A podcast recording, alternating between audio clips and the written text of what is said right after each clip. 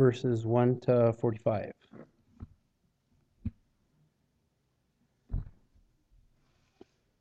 Now, when Jesus learned that the Pharisees had heard that Jesus was making and baptizing more disciples than John, although Jesus himself did not baptize, but his disciples. He left Judea and departed again for Galilee, and he passed through Samaria. So he came to a town of Samaria called Sychar, near the field that Jacob had given to his son Joseph.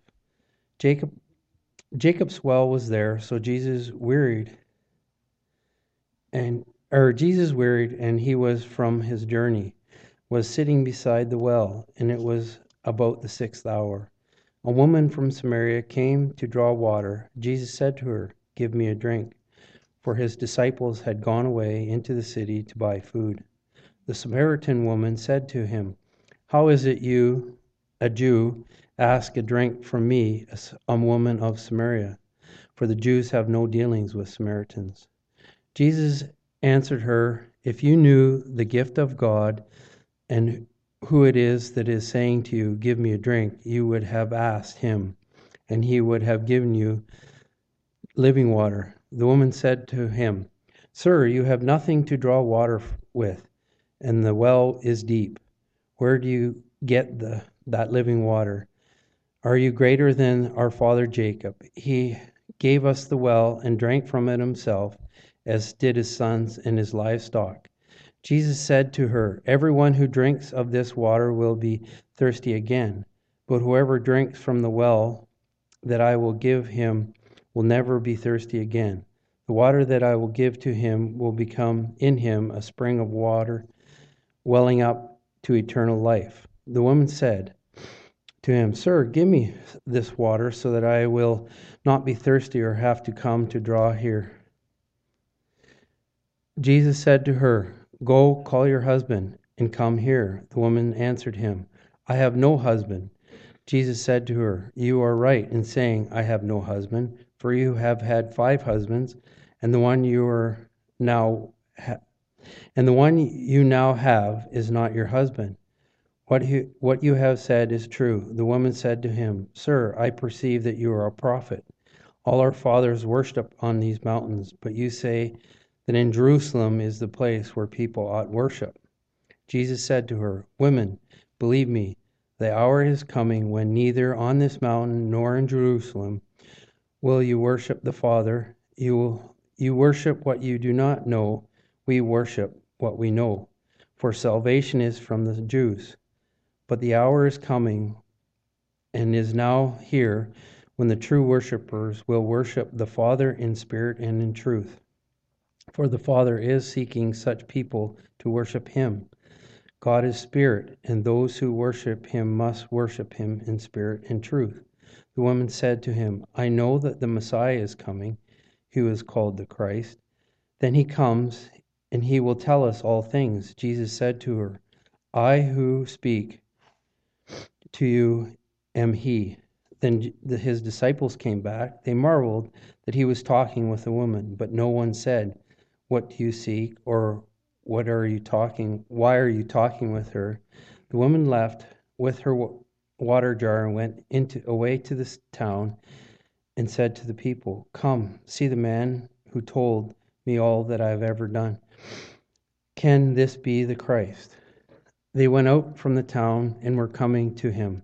Meanwhile, his disciples were urging him, saying, Rabbi, eat. But he said to them, I have food to eat that you do not know about. So his disciples said to one another, Has anyone brought him something to eat? Jesus said to them, My food is to do the will of him who sent me and to accomplish his work. Do not say, there are yet four months, then come the harvest. Look, I tell you, lift up your eyes, and you'll see that there are fields are white for harvest. Already the one who reaps is receiving his wages and gathering fruit for eternal life, so that the sower and the reaper may rejoice together. For here the saying holds true one who sows and the other reaps. I sent to you, or I sent to you a reap for that which you did not labor. Others have labored, and you have entered into the, their labor. Many Samaritans from the town believed in him because of the woman's testimony. He told me all I have ever did. So then the Samaritans came to him. They asked him to stay with them, and he stayed with there for two days. And many more believed because of his word. They said to the woman, It is no longer because of what you said that we believe, for we have heard for ourselves, and we know that this is indeed the Savior of the world. After two days, he departed for Galilee, for Jesus himself testified that a prophet has no long or has no honor in his own town. So when he came to Galilee, the Galileans welcomed him, having seen all that he had done in Jerusalem at the feast, for they too had gone to the feast. A lone man travels the dense forest. There isn't a sound apart from the chirping of the birds and the gentle breeze rustling through the leaves. Suddenly, from out of the forest springs a figure, as covered in fur hanging down to its toes, with a great wooden face painted half black and half tawny, with a huge twisted mouth. Slowly it advances with a strange rattling instrument in its hand, rattling and dancing as it approaches. Terrified, the man shrinks back. In an age far more wild and far less politically correct than our own, this man set into the wilderness with the message of salvation to the North American Indians. They are viewed by most Europeans as subhuman, incapable of, receiving grace but still he poured out his life for them. He faced bitter winters, tuberculosis, his own melancholy moods, and the constant threat of murder at the hands of the very people that he sought to reach. But weak and sickly since childhood, this man seemed an unlikely candidate for the arduous task in front of him. What would cause this sickly, frail man to travel through the wilderness, risking his life for wild men like these? It was this commitment Here I am, send me, send me to the ends of the earth. Send me to the rough, the savage pagans of the wilderness. Send me from all that is called comfort on earth. Send me even to death itself, if it be but thy service and to promote thy kingdom. He did it for God.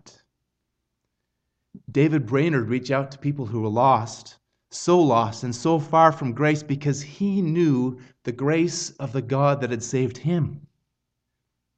He personally knew the power of God's grace. He knew that apart from God's grace, he too would be under God's curse, a vile and helpless sinner. Hear this excerpt from his journal, Friday, February 3rd, 1744. I am now more sensible than ever that God alone is the author and finisher of our faith. In essence, that the whole and every part of sanctification and every good work word, or thought found in me is the effect of His power and grace, that without Him I can do nothing. In the strictest sense, strictest sense, then that He works in us to will and to do of His own good pleasure, and from no other motive. Oh, how amazing it is that people can talk so much about men's power and goodness, when if God did not hold us back every moment, we should be devils incarnate. In this light, David Brainerd frequently resolved in his mind and thought that we were to prize the continuation of life only on this account, that we may show forth God's goodness and works of grace. For years, he faithfully served. Yet for years, he saw no visible fruit for his ministry. He ministered to a people whose hearts were hard towards him and hard towards the Lord. He even questioned his own heart before the Lord again and again, yet he persisted.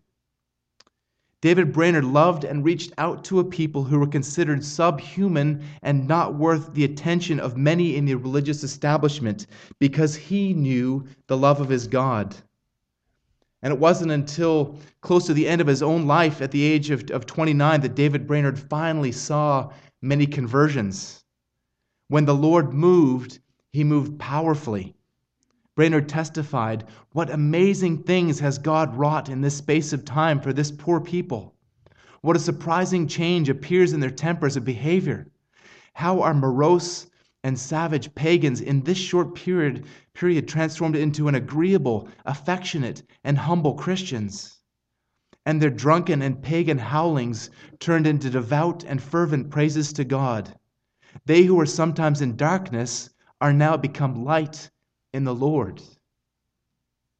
A week before he died, Brainerd wrote in his journal, Oh, that God's kingdom might come in the world, that they might all love and glorify him for what he is in himself, and that the blessed Redeemer might see of the travail of his soul and be satisfied. Oh, come, Lord Jesus, come quickly. Amen. Brainerd reached out to these savage pagans because he knew that the promise that the Lord had made to Abraham back in Genesis 12 was true. That in Abraham all the families of the earth would be blessed, and that that also included the Indians in North America. Brainerd knew that the prophecy that was given to John in Revelation 7, 9, and 10 would be fulfilled. After this I looked, and behold, a great multitude that no one could number, from every nation, from all tribes and peoples and languages, standing before the throne and before the Lamb, clothed in white robes, with palm branches in their hands, and crying out in a loud voice Salvation belongs to our God who sits on the throne and to the Lamb. In our passage this morning, Jesus, upon learning that the Pharisees had heard that his ministry had grown even beyond that of John the Baptist, left Judea and headed to Galilee. This was most likely in order to avoid a premature uh, confrontation with the Pharisees. But no journey of Jesus was by accident. He had a very important appointment to make along the way. This morning we're going to hear about this strange encounter and a strange encounter that is it's so infinitely more shocking even than the one that David Brainerd experienced with that pagan witch doctor. The encounter that we're going to, to discuss this morning confronts issues of true judgment, true worship, and true evangelism. Now, this morning I'm going to be focusing on true judgment and next week on true worship and true evangelism. But I want us to see this morning how Jesus, in his encounter with this Samaritan woman, went across cultural and religious boundaries in order to reach out to this woman who was viewed as less than human by the Jews, as, as being the offscouring of the world. And Jesus, in so doing, showed that the witness of even Samaritans would testify that he truly is the Son of God. So Jesus in his route had to go straight through Samaria. It would actually it was actually the most direct route for him to travel from from Jerusalem straight through Samaria back to Galilee where he'd begun his ministry. But the Samaritans were so hated by many Jews that, that often they would actually take the, the circuitous route, that they'd actually rather cross the Jordan twice in order to, to, to avoid going through Samaria. They, they hated the Samaritans so much that they didn't even want to see them. And this hatred was mutual. Now, thankfully, this kind of hatred isn't often seen in our culture today, here in North America. Most of us would agree that our culture has descended from bad to worse in, in many areas, but, but one that I think we could probably agree on is the fact that, that a lot of these, these prejudices have been removed, at least on, on national, on, on, uh, on the, the, based on the, the culture that somebody comes from. Unfortunately, though, most of the prejudice that, that we see in this culture is actually leveled against us as Christians. People hate us because they hate the God that we love and serve. But Jesus here had, had an important message for his disciples and for us in reaching out to this Samaritan woman. But in order to understand this hatred, we need a brief biblical history lesson. In the time of the division between Judah and Israel, the wicked king Omri named the new capital of the northern kingdom Samaria in 1 Kings 16:24. And under the reign of another wicked king, the king of Samaria, under sorry, the name of another wicked king, Hoshea, the king of Assyria captured captured Samaria and deported the Israelites because of their sin in following other gods. We find that in 2 Kings 17, 5 and 6. And then the Assyrians resettled Samaria with other foreigners who didn't fear the Lord. So the Lord sent lions among them in 2 Kings 17, 24 to 33. The king of Assyria then repatriated an exiled priest who had lived in Bethel in order to teach people the fear of the Lord, but it seemed to have very little lasting effect because the people there feared the Lord but still continued to worship their own pagan idols. And the Israelites who had been left in Samaria intermarried with these foreigners and incorporated the, these pagan practices into their own religion. And they did the unthinkable. They feared the Lord, but also served their own gods after the manner of the nations from among whom they had been carried away. Verse 33. They even went so far as to set up a rival temple on Mount Gerizim. And as a result, the Jews viewed them with disdain. They saw the, they saw the Samaritans as pagan half breeds. And this Samaritan syncretism, or mixing of religions, and the Jews' hatred of the Samaritans for this reason continued for generations, even to the time of Jesus. And that's where we find ourselves in our narrative this morning. Jesus came to the town of Samaria called Sychar. It's on the eastern slopes of Mount Ebal. Now, this is the land that, that Jacob had given to Joseph as his inheritance in Genesis chapter 48. And Joseph's bones had been buried there in Joshua 24 32. This is also the place where Israel was to gather in Deuteronomy 11, 26 to 32, with one half on Mount Ebal and one half on Mount Gerizim, and the people would pass through the middle. Mount Ebal represented the curse of the Lord, and Mount Gerizim represented the blessing of the Lord. Now, this, this site actually exists to this day. You can actually visit Jacob's well even to this point. And there's actually a fair bit of certainty that this is the actual site where this had taken place, which is, which is really rare in archaeology to be able to find the exact, the exact location. But the disciples went into town to buy food, but Jesus, Jesus stopped there at Jacob's well. He was wearied from his journey, so he sat down beside the well and rested at the sixth hour, that is, noon. Now, as an aside, Jesus' weariness shows his humanity. At times, he hungered and thirsted and grew weary. He really was God and man. Jesus is truly God and truly man. Now, in our culture today, we probably tend to take that for granted. It seems in our culture that the deity of Christ is questioned far more than his humanity. But in the early church, in, in the fifth century, there was such a heresy surrounding the fact that, that they would say that Jesus was, was God but was not fully human that it caused the Council of Chalcedon to be convened in 451 AD in order to deal with the heresy. The Chalcedonian Creed declares, We then, following the Holy Fathers with all one consent, teach men to confess one and the same God, our Lord Jesus Christ the same perfect in Godhead and also perfect in manhood, truly God and truly man. So there can be no question that Jesus is has a duality in his nature. He is both God and man uh, in, in one essence. He shares the same essence with God, yet he is fully and completely a human being. We needed a God to to come and to pay the penalty for our sins, and we needed a man to pay for our sins because it was man who sinned against God. So only a God man could be our Redeemer. But Jesus here in John chapter 4 didn't come to this well merely for a drink.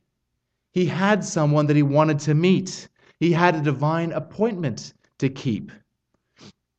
In verse 7, a Samaritan woman arrived to draw water from the well.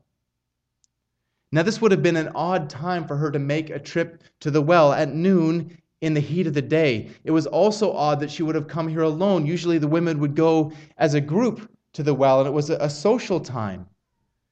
D.A. Carson suggests that, that, that this fact points to the nature of her sin and points to the fact that, that she was an outcast in her own culture. And we'll see the nature of her sin in just a few moments. Jesus had no container with which to draw water, so he broke social protocol by telling her to give him a drink. She was shocked. She said to him in verse 9, How is it that you, a Jew, ask for a drink from me, a woman of Samaria? Not only was he talking to a woman, but he was talking to a Samaritan woman and a very sinful one at that. Jesus is here overruling social paradigms. We hear a lot of, of garbage in the media today about the, about the way that, that Christianity oppresses women. Brothers and sisters, Christianity liberates women. Look at any culture around the world where Christianity is not in the forefront. And look at the way women are treated. Think about Muslim countries where, they, where women are covered in burqas, where only their eyes are showing, and if that through, through a, a mesh screen. In that, that stinking hot climate, and they're forced to walk several paces behind their husbands. Or in China, where the vast majority of, of young girls are aborted before they even see the light of day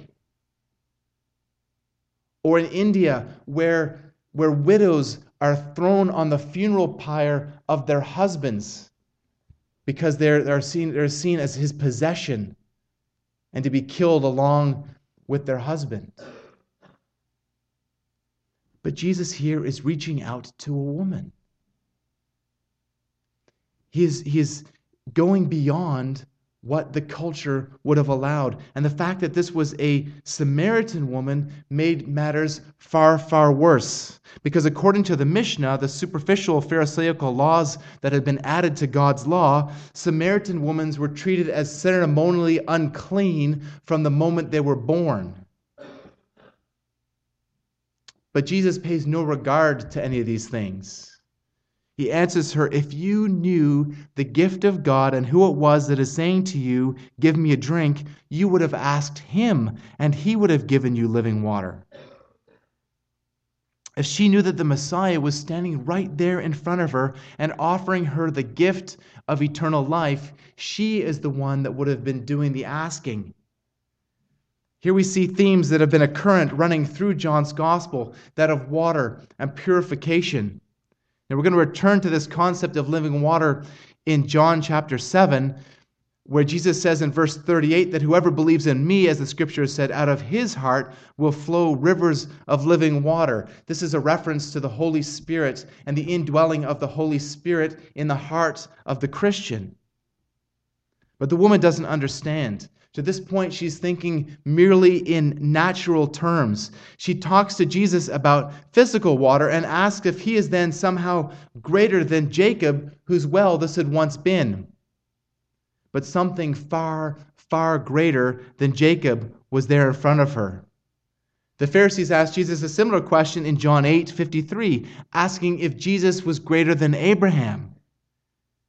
And his response was something they were completely unprepared for. Jesus said to them, Truly, truly, I say to you, before Abraham was, I am.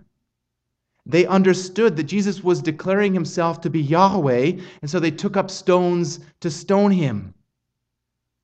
He responds to the woman, or he responds to them in verses it responds to the woman in verses 13 and 14 Everyone who drinks this water will be thirsty again, but whoever drinks of the water that I give him will never be thirsty again. The water that I give him will well up in him to a spring of water welling up to eternal life.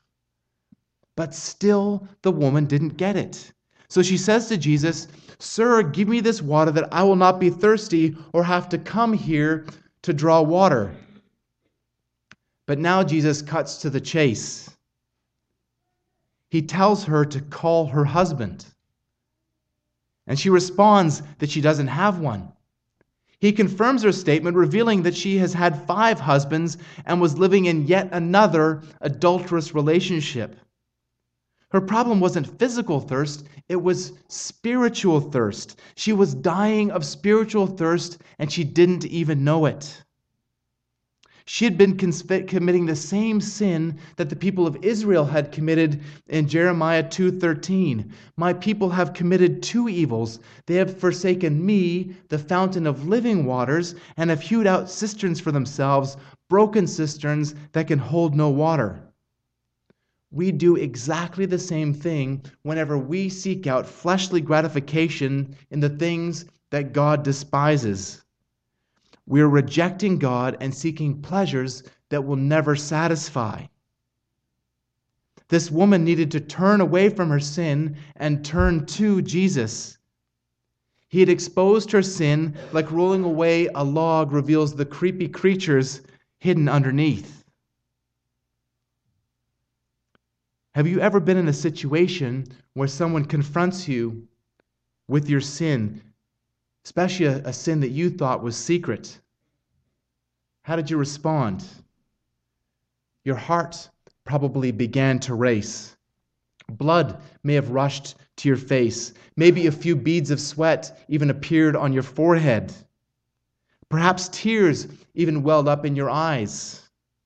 It doesn't feel very nice to have your sin exposed, and I, I speak from personal experience here but it's what you do afterwards that reveals your eternal destiny. 2 Corinthians 7:10 says, "For godly grief produces a repentance that leads to salvation without regret, whereas worldly grief produces death." So what do you do after somebody has confronted you with your sin? Do you deny it? Maybe you try to lie, saying that you've never done that thing. But one day, every deed is going to be exposed before the great white throne. Every good deed and every wicked deed, not only before the gathered mass of humanity, but before a holy God. The truth will come out. Many people try to, many people are more concerned about what other people think about their sin than what God thinks about their sin. Do you excuse? Maybe you admit the sin, but try to blame your sin on your upbringing or the sins of others committed against you or ignorance of how to act appropriately. Beloved, true repentance doesn't make any excuse. It confesses, it agrees with the verdict, and turns away from the sin. Do you justify? Maybe you try to draw attention to, to your own righteousness in other areas. But a man who is condemned in court for murder will earn no sympathy from the judge because he has not committed adultery. James says in 2:10 that whoever keeps the whole law but fails in one point has become accountable for all of it. Or do you criticize your critic? Maybe you complain that the individual who approached, you, who approached you didn't do so as gently or as tenderly as they should have. Or maybe you think that they're biased against you. Or maybe you condemn, condemn them as a sinner whose testimony is invalid in the courtroom of your mind. But newsflash, unless the, unlike the one who was confronting the Samaritan woman at the well, whenever anybody comes to talk to you about your sin, he or she is a sinner. They won't do it perfectly, but no matter who they are or how approach you, how they approach you, their failings will not absolve you.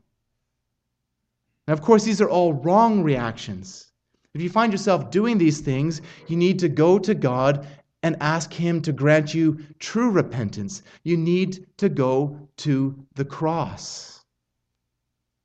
And the response of somebody who's truly gone to the cross will be completely different. True repentance bears fruit. 2 Corinthians 7:10 says that, that worldly sorrow produces death, but godly sorrow produces repentance that leads to, to salvation without regret.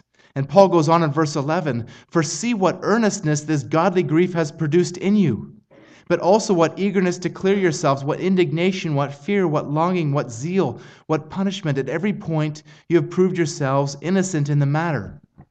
If you are truly repentant, your behavior will change. And that change won't be like so many New Year's resolutions that, uh, that last for a day or a week or a month. It's lasting change, it's permanent change. No, you're not going to obey perfectly, but your life will be characterized by growth in that area, by increasing obedience in that area. Remember that repentance is a change of heart that leads to a change in behavior. Now, I've known many drug addicts who had turned away from doing drugs. And many of them even to the point that they never touched drugs again for the rest of their lives. But what they had done was not repentance because there had been no change of heart. There'd been no change of heart. You don't change your behavior so that your heart changes. The change in behavior must be preceded by a change in heart. And that is something that we cannot do ourselves. We must go to God who grants us repentance. If God has changed your heart, you will begin to hate what you once loved and love what you once hated. You will see that the sin that you once loved is actually your mortal enemy. You will turn to Jesus with a heart of love. You will prefer others above yourself. If your heart changes, your behavior will follow suit. So we can learn here, I believe, from the Samaritan woman. We do not know what happened to her later on, but she certainly seemed to be headed in the right direction. The narrative of John 4 doesn't track her actions on into the future, but her response to Jesus points to the fact that her repentance was genuine. She testifies in verse 19 Sir, I believe that you are a prophet. She was acknowledging that Jesus had supernatural knowledge. Now, we're going to be looking at verses 21 to 24 next week, but in verse 25, she says to Jesus, I know that Messiah is coming. He was called Christ. And when he comes, he will tell us all things. The Samaritans acknowledged the first five books of the Bible, the Pentateuch, as being canonical. They didn't accept anything uh, of the rest of the books of the Old Testament, just those first five books. But this Samaritan woman would have understood Moses' words in Deuteronomy 18, 15, and 18. The Lord your God will raise up for you a prophet like me from among you, from your brothers. It is to him you shall listen. I will raise up for them a prophet like you from among their brothers. I will put my words in his mouth, and he shall speak to them all that I command him. And Jesus declares to her in verse 26 I who speak to you am he. I who speak to you am he. He is declaring to this Samaritan woman that he is the Messiah, he is the Christ. Now, if you think a moment about the, the relationship between the, the Jews and the Samaritans, this should be remarkable. In fact, it's at this very moment that Jesus' disciples return from their shopping trip. And they, they're, they're amazed at what's happening there in front of them, but they're too bewildered even to ask him what's going on. Why Jesus is, is talking to this Samaritan woman. The woman responds to Jesus and his conviction of her sin.